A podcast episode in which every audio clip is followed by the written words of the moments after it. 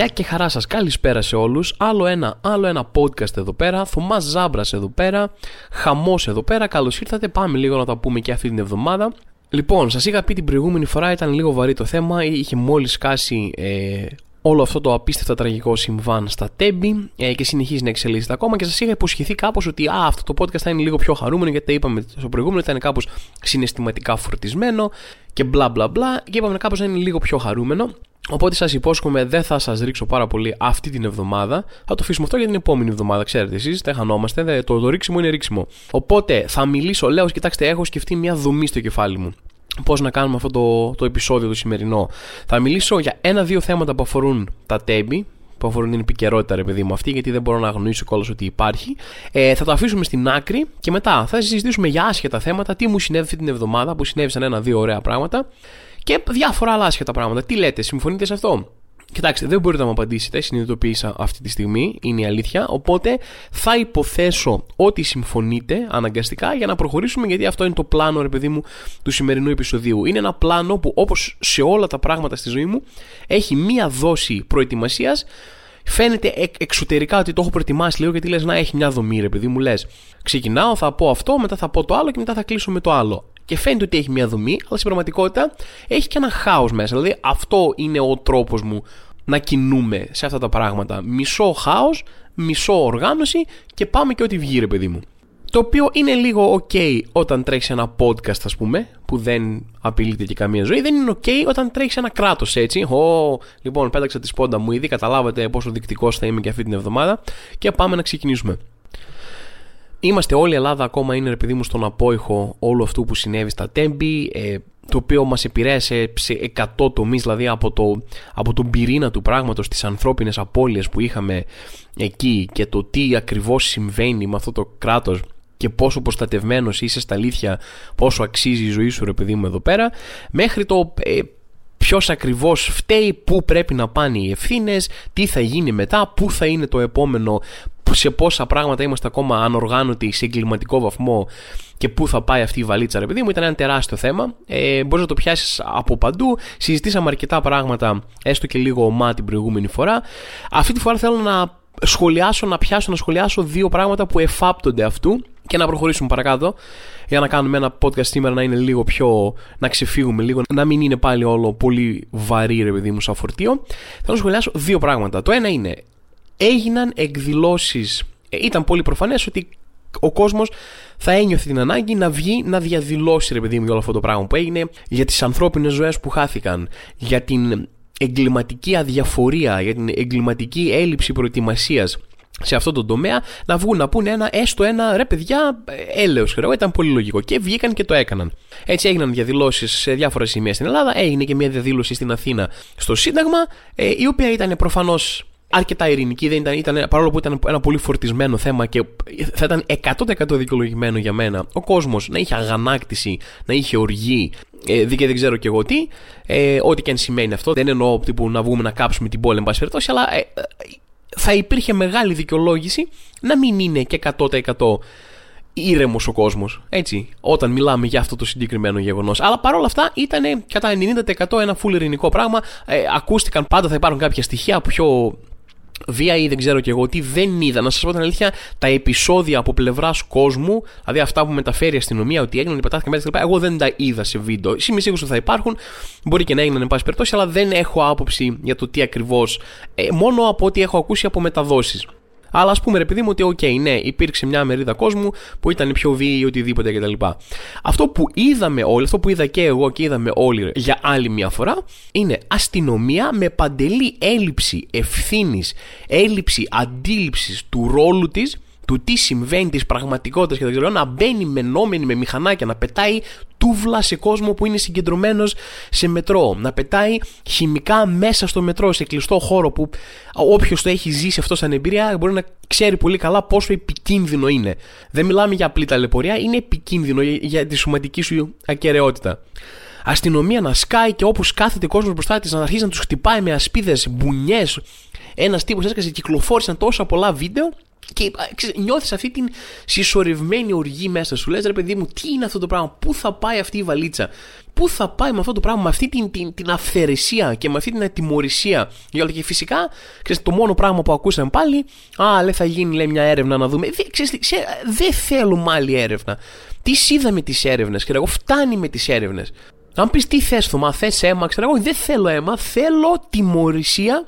Θέλω να τιμωρηθεί κάποιος και θέλω να αλλάξει αυτή η κατάσταση. Να μην χρειάζεται να το βιώνουμε αυτό το πράγμα σε καθημερινή βάση, σε εβδομαδιαία βάση. Δεν ξέρω τι πρέπει να γίνει. Γι' αυτό δεν έχω εγώ εξουσίας να αλλάζω τα πράγματα. Γι' αυτό δεν μου έχει δώσει κανένας τον έλεγχο των πραγμάτων και μου λένε Θωμά, διαχειρίστο όπως θες. Τα έχουν κάποιοι άλλοι. Δεν ξέρω συγκεκριμένα τι και πώς, παρόλο που έχω κάποιες προτάσεις. Δεν ξέρω συγκεκριμένα τι και πώς. Δεν είμαι εδώ να δώσω μέλη. θέλω να. Αυτό θέλω εγώ, σαν πολίτης, ρε παιδί μου.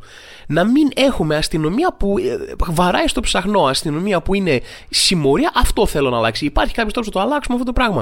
Α το κάνουμε επιτέλους. Όχι άλλη έρευνα που δεν θα καταλήξει πουθενά. Όχι άλλοι αστυνομικοί που νομίζουν ότι είναι ταινία του James Bond. Όχι άλλοι αστυνομικοί που νομίζουν ότι είναι MMA, WWE η συγκέντρωση του κόσμου στο Σύνταγμα.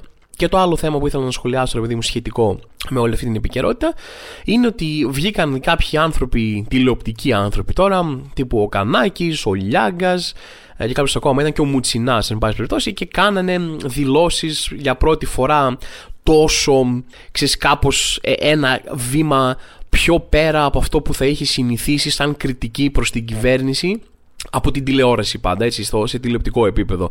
Και βγήκαν και κάνανε αυτό το πράγμα. Και αμέσως. Ε, τώρα δεν θα κάτσω να κρίνω, ναι, OK, okay, μπορεί να το έκαναν για να κερδίσουν πόντους συμπάθειας. Μπορεί ό, τα πράγματα που έλεγαν να είναι σχετικά πολιτικ, σχετικά ασφαλή πράγματα να πεις που φαίνονται ότι δεν είναι, αλλά είναι ρε παιδί μου πάνω κάτω. OK, okay, είμαι σίγουρος ότι άμα τα πιάσεις και τα αποδομήσεις, μπορείς να τα κριτικάρεις όσο θες.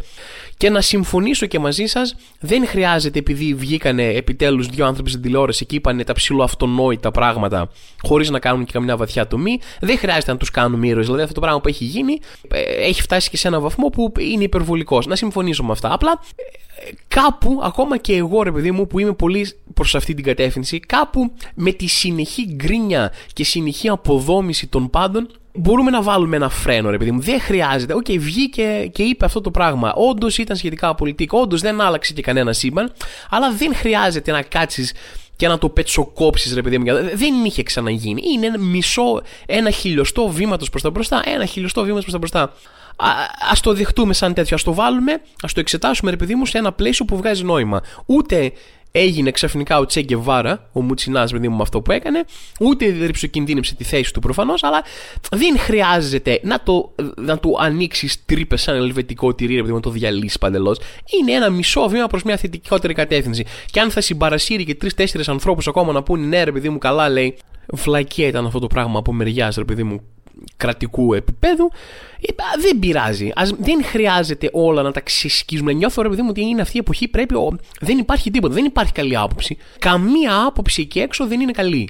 Όλες τις απόψεις που θα ακουστούν, δηλαδή δεν υπάρχει. Είτε θα είσαι στη μία πλευρά του ζητήματος, θα υπάρχουν 10.000 προβλήματα γιατί είσαι σε αυτή την πλευρά. Αν πας στην άλλη, θα σου όχι, θα σου πούνε 10.000 άλλα προβλήματα καινούργια, ξέρω εγώ. Κάποια πράγματα, έστω μέσα σε ένα λογικό πλαίσιο, χωρίς υπερβολές. Ας τα αφήσουμε να υπάρχουν. Δηλαδή, μας, κάτι πρέπει να είναι καλό.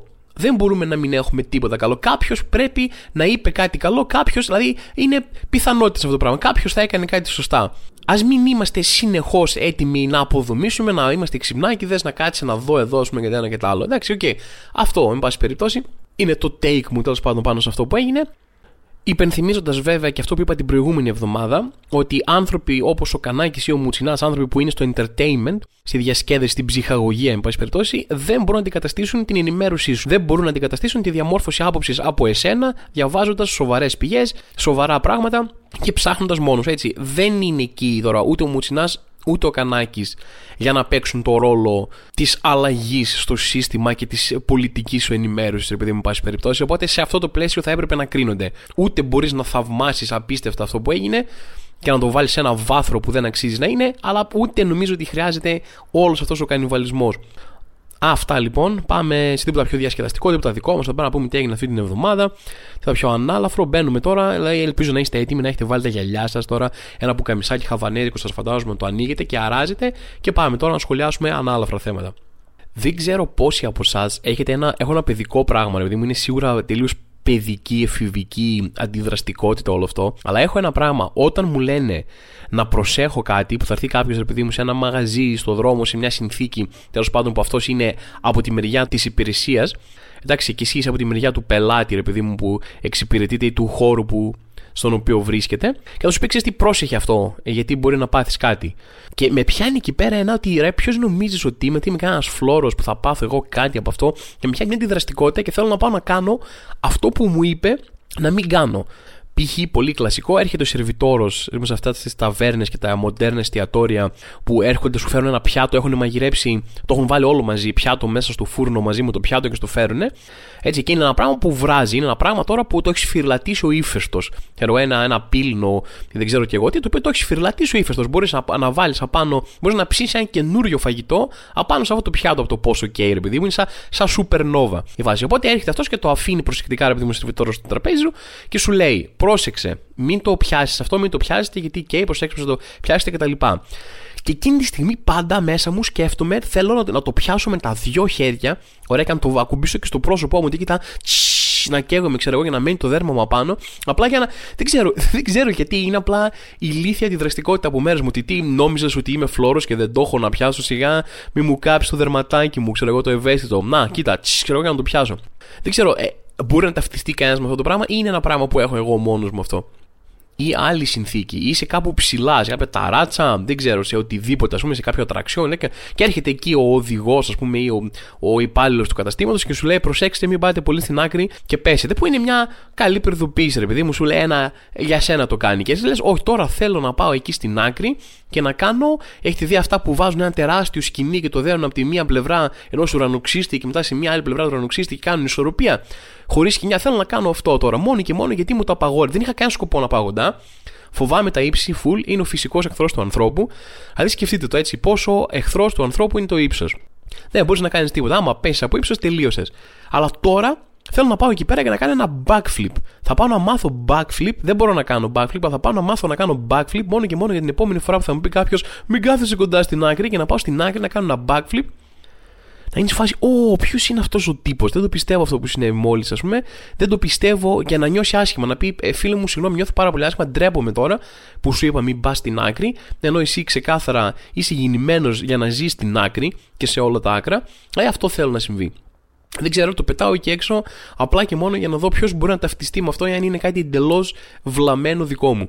Μία άλλη περίεργη τέτοια ενόχληση που νιώθω είναι, νομίζω έχω αναφέρει και άλλα παραδείγματα, αλλά μου συνέβη αυτή την εβδομάδα και θέλω να το ξαναπώ ένα άλλο συγκεκριμένο παράδειγμα, είναι άνθρωποι που νιώθουν ότι πρέπει να διορθώσουν, να σου πούνε ότι ε, αυτό δεν είναι έτσι, αυτό είναι αλλιώς, ρε παιδί μου, κάπως, σε πράγματα που όλοι ξέρουμε, είναι πληροφορίες που τις έχουν όλοι, δεν είναι κάποια κρυφή γνώση. Απλά ξέρεις, είναι κοινά λάθη που τα ήξερες λάθος για πάρα πολύ καιρό, ή έχεις συνηθίσει να το λες έτσι. Οπότε η συνήθεια των αντανακλαστικών είναι, που σου βγαίνει είναι αυτό. Δεν θα κάτσεις να διορθώ, να επαναπρογραμματίσει τον εγκέφαλό σου από την αρχή, ρε παιδί μου, το ξέρεις σαν πληροφορία. Π.χ. Συζητούσαμε με ένα φίλο του, έλεγα ότι έξω στο μπαλκόνι της κουζίνας μου έχει πιάσει αράχνη. Εκεί πέρα έχει ένα σημείο που έχει κάτι αράχνη και θέλω να πάω να πάρω ένα έντομο αποθητικό. Να ρίξω, ρε παιδί μου, να ψεκάσω κάτι, ας πούμε, να φύγουνε. Και μου λέει αυτός, ε, οι αράχνες όμως δεν είναι έντομα, είναι αραχνοειδή, ξέρω εγώ, γιατί δεν ξέρω. Και λέει, ρε φίλε τώρα, εντάξει, μπράβο σου, ε, συγχαρητήρια, έλα να σου δώσουμε ένα Νόμπελ, ε, δεν ξέρω, βιολογίας. Συγχαρητήρια, ε, είσαι έτοιμος να γράψεις το καινούριο βιβλίο, να γράψεις το sequel στην καταγωγή των ειδών. Ωραία, ε, μετά τον Δαρβίνο. Μπράβο, ε, όντως, δεν έχεις δίκιο, μπράβο, αλλά νομίζω ότι κατάλαβες τι είπα νομίζω ότι έγινε σαφές τι θέλω να κάνω και τι χρειάζομαι και παρόλο που είπα έντομο αποθητικό ρε παιδί μου δεν χάλασε ο κόσμος. Όλοι εδώ πέρα είμαστε στην ίδια πλευρά της κουβέντας. Δεν θα μείνει καμία παραπληροφόρηση και προπαγάνδα επειδή η αράχνη δεν είναι έντομο. Και στο κάτω-κάτω να σου πω κάτι. Δηλαδή, εσύ επειδή δεν είναι στο έντομο, άμα της ρίξω έντομο αποθητικό, δεν θα πάθει κάτι. Δηλαδή, ούτε εσύ είσαι έντομο, αλλά νιώθω ότι αν σε ψεκάσω με τον έντομο αποθητικό, ε, θα σε πειράσει και σε αν θα φύγεις από το. Άμα ερχόσουν στο σπίτι μου και ήσουν στο ταβάνι σε μια γωνία και σου έριχνα από αυτό, θα έφευγες κι εσύ. Οπότε τη δουλειά μου θα την κάνω. Είμαστε όλοι OK εδώ πέρα αλλά χαίρομαι που σου δόθηκε για άλλη μια φορά η ευκαιρία να κάνεις μια διόρθωση, να νιώσεις ωραίος. Αυτό. Ε, εντάξει, φτάνει, ξέρω εγώ. Και ξέρω ότι κάμποση θα συμφωνήσετε μαζί μου ότι φτάνει αυτός ο εξυπνακισμό πλέον. Και κάμποση θα πείτε, Όχι, τι λες το μαμ, έχει δίκιο ο τύπος, δεν είναι έντομος. Ξέρω, καλά έκανε και στο είπε. Ε, Εσείς είστε αυτοί οι τύποι. Ωραία. Σας έχω νέα. Είστε αυτός ο τύπος στην παρέα σας. Κανένας στην παρέα σας δεν σας συμπαθεί. Σας κάνουν παρέα με το ζόρι επειδή σας ξέρουν πάρα πολλά χρόνια και δεν ξέρουν πώς σας χωρίζουν. Σας το λέω εγώ τώρα σαν φίλος επειδή νοιάζομαι για εσάς. Αλλάξτε τους τρόπους σας για να μπορούν οι άνθρωποι που είναι γύρω σας να σας αγαπάνε και όχι απλά να σας ανέχονται. Κρατήστε πάντα σαν δεδομένο ότι μπορεί οι απόψεις μου να είναι εντελώς προσωπικές, να μην αφορούν κανέναν και να είναι υπερβολικές για αυτό το πράγμα για το οποίο αναλύω. Αλλά έχω να σας απαντήσω σε αυτό ότι το podcast μου είναι, άμα θέλετε κάποιον να τα λέει ωραία και σταράτα, πηγαίνετε να δείτε μουτσινά. Ε, άντε το είπα, δεν άντεξε. Λοιπόν, παιδιά, και για σβήσιμο σας έχω κουλτούρα λίγο, γιατί δεν, δεν, νιώθω ότι δεν σας έχω μεταφέρει πολύ πολιτισμό, ρε παιδί, να πάρετε λίγο κουλτούρα εδώ πέρα. Έτσι. Και να μάθετε. Ξέρουμε όλοι αυτό που λένε ότι α, ποτέ το sequel δεν είναι καλύτερο από το πρώτο. Αλλά ποτέ δεν ήταν περισσότερο αλήθεια αυτό από αυτή τη συγκεκριμένη περίπτωση που θα σας πω. Ξέρατε εσείς ότι το φάντασμα της όπερας είχε sequel; Ταν, ταν, ταν, ταν, ταν, Πού να το ξέρετε. Κανένας δεν το ήξερε. Ήταν η μεγαλύτερη αποτυχία που έχει γίνει ποτέ, ρε παιδί μου. Κι όμως υπάρχει είναι αλήθεια. Δεν σας κάνω φάρσα, δεν είναι ακόμα πρωταπριλιά. Πηγαίνετε, γκουγκλάρετε και θα δείτε ότι το φάντασμα της όπερας είχε ένα sequel. Αυτή ήταν η φάση. Βγήκε νούμερο 2. Κάποιος είδε αυτή την ιστορία και λέει Avengers. Πάμε να κάνουμε και δεύτερο μην κρυβόμαστε μεταξύ μας. Μια ξεκάθαρη αρπαχτή, μια ξεκάθαρη κίνηση. Πάρτε ένα franchise που ξέρετε να σας πάρουμε τα λεφτά σας. Να το πούμε και αυτό έτσι, γιατί τα λέμε εδώ, ας πούμε, για τους Έλληνες. Αν πάει να παίξει κάποιος εκεί μια συναυλία, ο τάδε σκυλάς, α, ξέρω εγώ, πήγε στη Μύκονο και έπαιξε αρπαχτές να μαζέψουν λίγα λεφτάκια. Και έρχεται μετά ο άλλος, Α, εγώ όμω Σερ Άντρου Λόιτ Βέμπερ εδώ πέρα είμαι Λόρδος και δεν ξέρω κι εγώ Άγγλος πολιτισμένος. Τίποτα. Λεφτάκια. Είδε γι' αυτός, λέει πάμε να κάνουμε ένα sequel στο φάντασμα της όπερας. Ένα sequel που κανένας δεν ζήτησε. Και βγαίνει και δηλώνει αυτός ότι σκέφτομαι να κάνω αυτό μια ιστορία, ρε παιδί μου. Θα, θα λέγεται, ε, όχι στην αρχή του είχαν δώσει ένα άλλο τίτλο, αλλά τέλος πάντων τελικά λεγόταν Love Never Dies. Και έχει να κάνει με τα ίδια πρόσωπα, με το φάντασμα. Παίζει το φάντασμα, παίζει ο Ραούλ, παίζει η Κριστίν φυσικά και παίζουν και ένα-δύο μικρότεροι χαρακτήρες από το θέατρο. Τώρα ποιο σχέστηκε, σχέστηκε φαλά στα λόγια. Αυτή είναι η σημαντική. Οι τρεις ρε παιδί μου που παίζουν. Και τι γίνεται, λέει, ξεκινάνε να μιλάνε γι' αυτό και λέει ο Λόιτ Βέμπερ δεν θα είναι sequel. Λέει και λες, ρε φίλε, είναι μια ιστορία με το φάντασμα της όπερας και την Κριστίν. Τι εννοείς δεν θα είναι sequel; Γιατί μετά από λίγο τα διορθώνει μόνος του και λέει: ε, Όχι, δεν εννοούσα λέει, δεν θα είναι sequel. Εννοούσα ότι δεν θα χρειάζεται να έχεις δει το πρώτο για να δεις το δεύτερο. Ε, θα είναι μια δικιά του ιστορία. Και λες: Εντάξει, θα είναι μια δικιά του ιστορία, αφού μέσα λένε όλη την ώρα για τα πράγματα που έγιναν στην προηγούμενη ιστορία. Δηλαδή, τέλος πάντων, από την αρχή, επειδή μου είχε ξεκινήσει ένα χάος, προσπαθούσαν λέει, να το φτιάξουν 10 χρόνια αλλά λέει, αυτά που γράφαν δεν έβγαιναν με τίποτα σε θεατρικό κτλ. Ήταν ένα χάος για 10 χρόνια. Ναι, θα το κάνουμε, ναι, δεν θα το κάνουμε ε, κτλ. Και, και μετά στο τέλος καταλήγουν ότι φτιάξαν μια ιστορία που τους άρεσε, που εστίαζε ακόμα περισσότερο στους κεντρικούς χαρακτήρες και λέει: Άντε, πάμε να το κάνουμε, λένε κάποια στιγμή. Και εκεί που είμαστε με το στη βράση κολλάει το σίδερο, πάμε να κάνουμε το φάντασμα της όπερας νούμερο 2, ε, καθυστέρησαν άλλο ένα χρόνο γιατί λέτε; Πήγε η γάτα του Άντρου Λόιτ Βέμπερ και πάτησε εκεί, είχε ένα πιάνο λέει ψηφιακό που έγραφε τις μελωδίες και όλα αυτά εκεί πέρα και πήγε λέει και έσβησε όλες τις μελωδίες. Και δεν ξέρω αν αυτή η γάτα είχε απίστευτη διέστηση και προσπαθούσε να γλιτώσει τον αφέντη της από το χάος, το που είναι άστο φίλε, κά πήγε εκεί πέρα να τα σβήσει και προσπάθησε να δώσει μια προειδοποίηση που δεν πήρε ποτέ, ή αν ήταν η χειρότερη, καλύτερη δικαιολογία που έχω ακούσει ποτέ στη ζωή μου. Δηλαδή, υπάρχει αυτό το τρόπο από Αμερικάνικε σειρές ότι Α, δεν έφερε την εργασία μου γιατί την έφεγε ο σκύλος μου και ο Άντρου Λόιτ Βέμπερ είπε ότι πήγε η γάτα του στο ψηφιακό πιάνο και έσβησε. Τι, άντε πες ότι ανέβηκε πάνω και πάτησε ένα κουμπί. Πόσα κουμπιά πάτησε, δηλαδή έχει, υπάρχει ένα τέτοιο πιάνο το οποίο έχει ένα κουμπί που είναι σε φάση πατήστε αυτό το κουμπί αν θέλετε να διαγραφούν όλα και τα διέγραψε ή τύπου κάθισε να παίξει κάτι γάτα, λέει κάθισε να παίξω κάτι από το Cats ας πούμε. Λέει γάτα και αχ, τι είναι αυτές οι βλακίες που έχει γράψει. Άλλου μου έχουν φάει όλο το χώρο. Κάτσε να κάνω λίγο χώρο στο δίσκο. Χραπ και έσβησε ένα χρόνο μελωδίες. Εν πάση περιπτώσει, αυτή η απίστευτη ιστορία έγινε, καθυστέρησε άλλο ένα χρόνο. Και αντί να ακούσουν τη γάτα του Άντρου Λόιτ Βέμπερ που προσπάθησαν να τους πει ότι παιδιά αυτό είναι βλακία, μην το κάνετε καν, τα σβήνω όλα, πήγαν και το έκαναν. Και ήταν ένα χάος. Οι χαρακτήρες δεν έβγαζαν κανένα νόημα, ήταν τελείως διαφορετικοί από το πρώτο, κάναν ό,τι να είναι. Ε, η μουσική ήταν έτσι και έτσι ήταν γεμάτο σεναριακές τρύπες, ξέρω εγώ. Δηλαδή το μίσαν όλη την κράτησε ένα χρόνο κράτησε, ξέρω εγώ. Έχει για να καταλάβετε κάποια στιγμή έχει ένα απίστευτο σκηνικό που εκεί προς τα εκεί κορυφώνει το έργο. Σας κάνω spoiler τώρα για ένα έργο που δεν υπάρχει πια, επειδή σε περίπτωση που θέλετε να το διαβάσετε ε, και να εκπλαγείτε πρώτη, σαν να είναι η πρώτη φορά που το διαβάζετε κάπου πούμε, στο, σε μια σύνοψη στο Wikipedia. Πηγαίνετε τώρα να το κάνετε και θα κάνω spoiler, παιδιά. Το λέω. Κάποια στιγμή, δηλαδή, στην κορύφωση του έργου ε, βρίσκεται ο Ραούλ, που είναι, πλέον έχει παντρευτεί την Κριστίν. Για όποιον δεν ξέρει, επειδή την ιστορία από το πρώτο, ε, έχει παντρευτεί την Κριστίν και το φάντασμα που διεκδικούσε όλα αυτά τα χρόνια, επειδή μου την Κριστίν, του λέει: Λοιπόν, άκου, θα βάλουμε ένα στοίχημα. Θυμάσαι που δεν ήξερε ποιος είμαι η Κριστίν και την πλήρωσα λεφτά να έρθει από την Ευρώπη στην Αμερική για να κάνει ένα performance που έχει πληρωθεί, ρε παιδί μου, και θα την ξανακάνει, θα τη βοηθήσει με την καριέρα της, όλα αυτά ωραία. Αν το κάνει αυτό, εσύ θα φύγεις, θα την παρατήσεις και την αφήσεις μαζί μου για πάντα. Αν δεν ψηθεί να τραγουδήσει τη δουλειά που έχει πληρωθεί και έχει έρθει εδώ πέρα να κάνει, έτσι αν καταφέρεις να την ψήσεις, τότε τα παρατάω, σας πληρώνω και τα χρέη, σας δίνω και λεφτά, σας δίνω και λίγο χαρτζιλίκι, ρε παιδί μου, σας κάνω πλούσιους και σας διώχνω. Έτσι. Το εντυπωσιακό είναι ότι η Κριστίν δεν ενημερώθηκε ποτέ γι' αυτό. Και ούτε ο ίδιος ο Ραούλ για να κερδίσει το στοίχημα δεν της είπε: Ρε, έχει γίνει αυτό. Πήγε και της είπε: Ξέρεις τι, αγάπη μου, μην παίξεις καλύτερα. Και προσπαθούσε να την ψήσει με πλάγιους τρόπους. Άρα, έχουμε μια κοπέλα η οποία πάει να κάνει τη δουλειά που έχει έρθει να κάνει και χωρίς να ξέρει την έχουν πουλήσει σκλαβοπάζαρο οι άλλοι δύο. Ο, δεν θα σε ρωτήσουμε κιόλας. Κριστίν, πήγαινε εσύ τώρα εδώ πέρα, θα κάνουμε brand fair με το Ραούλ και όποιος κερδίσει, με αυτόν θα είσαι. Θα, θα σε ενημερώσουμε, θα σου στείλουμε ένα μήνυμα με ποιον θα περάσει το υπόλοιπο της ζωής σου. Τώρα οι δικές σου, τα δικά σου θέλω και αυτά είναι άσχετα. Εμείς έχουμε βάλει το στοίχημά μας εδώ πέρα, δεν θα κάτσουμε αλλάξουμε το στοίχημα επειδή εσύ θες τη δικιά σου προσωπικότητα και θες να παίρνεις αποφάσεις. Όχι, τελείω αυτά. Αυτή είναι η κορύφωση του έργου και κορυφώνει και πηγαίνει και τραγουδάει η Κριστίν χωρίς να ξέρει ότι στην πραγματικότητα διάλεξε να είναι με το φάντασμα με το ζόρι, πρακτικά σε σκλαβοπάζαρο. Ε, αυτό έτσι ήταν, ήταν ένα χάσο. Οπότε επειδή μου αν καμιά φορά έχετε κάποιο project να κάνετε ή κοιτάτε τη ζωή σας και λέτε ρε γαμό το πώς θα έκανα έτσι που δεν πήγε καθόλου καλά αυτό, θυμηθείτε ότι ακόμα και άνθρωποι σαν τον Άντρου Λόιτ Βέμπερ, ας πούμε, που είναι θρηλυκοί, έχουν κάνει αυτό το πράγμα. Έπαιξε ένα χρόνο, έπαιξε και αναγκάστηκαν να τον κλείσουν με πάταγο, ας πούμε, και ούτε το ξανασυζήτησαν ποτέ. Οπότε συμβαίνουν και αυτά στη ζωή, ρε παιδί μου. Αυτό θέλω. Αυτό είναι το κεντρικό μήνυμα αυτής της ιστορίας.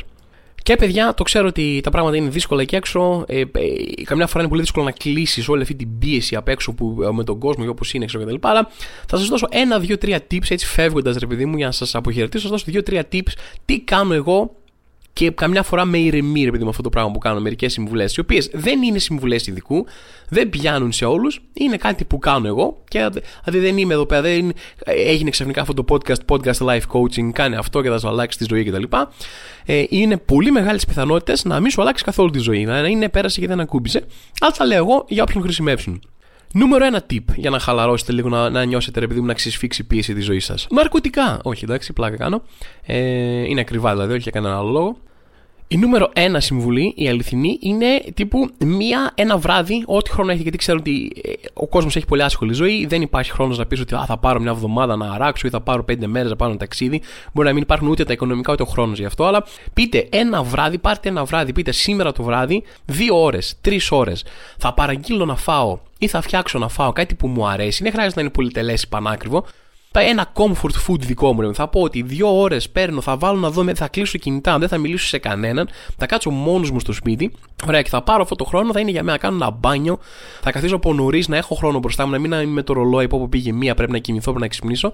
Θα αφήσω αυτές τις 2-3 ώρες, θα παραγγείλω κάτι που μου αρέσει και θα κάνω ένα, ε, μια treat yourself μέρα, ρε παιδί ένα βράδυ ένα βράδυ από συμπίεσης το λέμε. Είναι ένα πράγμα που εμένα όταν είμαι σε full πίεση και χαμό, ρε παιδί μου, το να πάρω δύο ώρες να ασχοληθώ λίγο με τον εαυτό μου, να φάω κάτι που μου αρέσει, να δω μια ταινία που μου αρέσει μόνος μου, χωρίς να είμαι στο κινητό, χωρίς να μιλάω με κάποιον, είναι κάτι που με βοηθάει. Και το προτείνω ανεπιφύλακτα. Και tip νούμερο 2 που έχω για εσάς εκεί πέρα έξω όλους τους αγχωμένους φίλους μου είναι το εξής. Αποκτήστε ένα χόμπι πάρα πολλά χόμπι ξέρω ότι είναι ακριβά, ε, ότι θέλουν χρόνο, θέλουν κόπο κτλ. Αλλά ε, ε, το σημαντικό είναι στη λέξη χόμπι. Μην πηγαίνετε να ξεκινήσετε κάτι που απαιτεί από εσάς πολλά. Ε, υπάρχουν stakes και πρέπει να γίνεις καλός και πρέπει να κάνεις Excel, πρέπει να δώσεις ένα σωρό λεφτά και πρέπει να κάνεις μαθήματα και πρέπει να κάνεις πρόβες. Μπορεί να είναι το οτιδήποτε. Έτσι, θα δώσω ένα παράδειγμα. Δηλαδή, ε, ξεκίνα να μαθαίνεις κάποια πράγματα για ένα πράγμα που σε ενδιαφέρει. Να πεις ότι εμένα πάντα με ενδιαφέραν οι Ινδιάνοι. Ωραία. Οι, οι, οι αυτόχθονες φυλές στην Νότια Αμερική οι αυτόχθονες φυλές στη Βόρεια και Κεντρική Αμερική. Θα πάω να μάθω λίγα, θα δω. Θα, είμαι 100% σίγουρος ότι άμα το βάλεις στο YouTube θα έχει κάνει κάποιος ένα βίντεο που θα εξηγεί μερικά πράγματα. Διάβασε ένα βιβλίο, δες ένα ντοκιμαντέρ. Ή εμένα με ενδιαφέρει που τα κρασιά. Θέλω να δω, ωραία, κάτσε να πάω να εντρυφήσω λίγο. Πώς φτιάχνουν τα κρασιά, τι τύποι κρασιού υπάρχουν, τι γίνεται γι' αυτό, ιστορία, ένα ντοκιμαντέρ, μια ταινία, κάτι σχετικό με κρασί. Εγώ, ας πούμε, επειδή να φέρω ένα παράδειγμα, έχω φάει ένα κόλλημα με τα αρώματα. Τους τελευταίους μήνες έχω φάει ένα κόλλημα με τα αρώματα. Κάθομαι και βλέπω όλη την ημέρα ανθρώπους που κάνουν review, που λένε Να, αυτό το άρωμα έχει αυτό. Αυτό το άρωμα φτιάχνεται έτσι, έχει αυτή τη μυρωδιά. Αυτή τη νότα όταν ξεκινάει, την άλλη νότα στη μέση, της διάρκειας στην άλλη νότα στο τέλος, άμα το φοράς 3 ώρες. Πάρτε reviews, πάρτε κόσμο. Μπαίνω σε communities με κόσμο που μιλάει για αρώματα, που λέει, συγκρίνουν σημειώσεις. Πάω και στα άτικα και μυρίζω. Δεν χρειάζεται να αγοράσεις άμα δεν έχεις λεφτά ή άμα δεν θέλεις, επειδή είσαι ψήνει να αγοράσεις 100 αρώματα. Εντάξει, εγώ προφανώς επειδή είμαι σπάταλο, αγόρασα και κάμποσα. Αλλά, εν πάση περιπτώσει, πηγαίνω στάτικα και μυρίζω και λέω: Μου, αυτό είναι ωραίο. Θα πας με ένα φίλο. Αυτό απέκτησε ένα ενδιαφέρον το οποίο είναι safe, δεν είναι κάτι που θα πρέπει να, να γίνεις τέλειος ή που θα απαιτεί πάρα πολλά από σένα σε χρόνο ή κόπο. Και ξεκίνα να μαθαίνεις γι' αυτό, ξεκίνα να ασχολείσαι. Βρες και μια ενδεχομένως και μια κοινότητα ανθρώπων που συζητάει γι' αυτό και μπες. Αυτό είναι, είναι ένα πράγμα που εμένα πάντα σε περιόδους που το άγχος μου είναι ψηλά και με τραβάει, μου αποσπάει όλη την προσοχή και η σκέψη μου είναι πάντα στο άγχος μου, είναι κάτι που με βοηθάει το να έχω αυτό ένα ενδιαφέρον που κάθομαι και ασχολούμαι με αυτό και στον ελεύθερό μου χρόνο, θα κάτσω να σκρολάρω λίγο και να βρω μερικά βιντεάκια γύρω από αυτό και να μάθω κάποιες περισσότερες πληροφορίες. Και έτσι μαθαίνεις, παίρνεις και ένα σκυλ, έμαθες κάτι παραπάνω να εμβάθυνες, ρε παιδί μου, σε ένα νέο πράγμα. Αυτές οι δύο είναι οι συμβουλές που έχω να σας δώσω, παιδιά. Αν σας βοηθάνε, μακάρι να σας βοηθήσουν. Και έτσι ήθελα να κλείσω με κάτι λίγο πιο ευχάριστο, κάτι να κάνουμε λίγο, να αποσπάσουμε την προσοχή μας, κάτι λίγο να χαρούμε. Ελπίζω να σας βοήθησαν. Σας ευχαριστώ πάρα πολύ που με ακούσατε και αυτή την εβδομάδα. Τα λέμε τώρα την επόμενη. Μέχρι τότε να είστε καλά.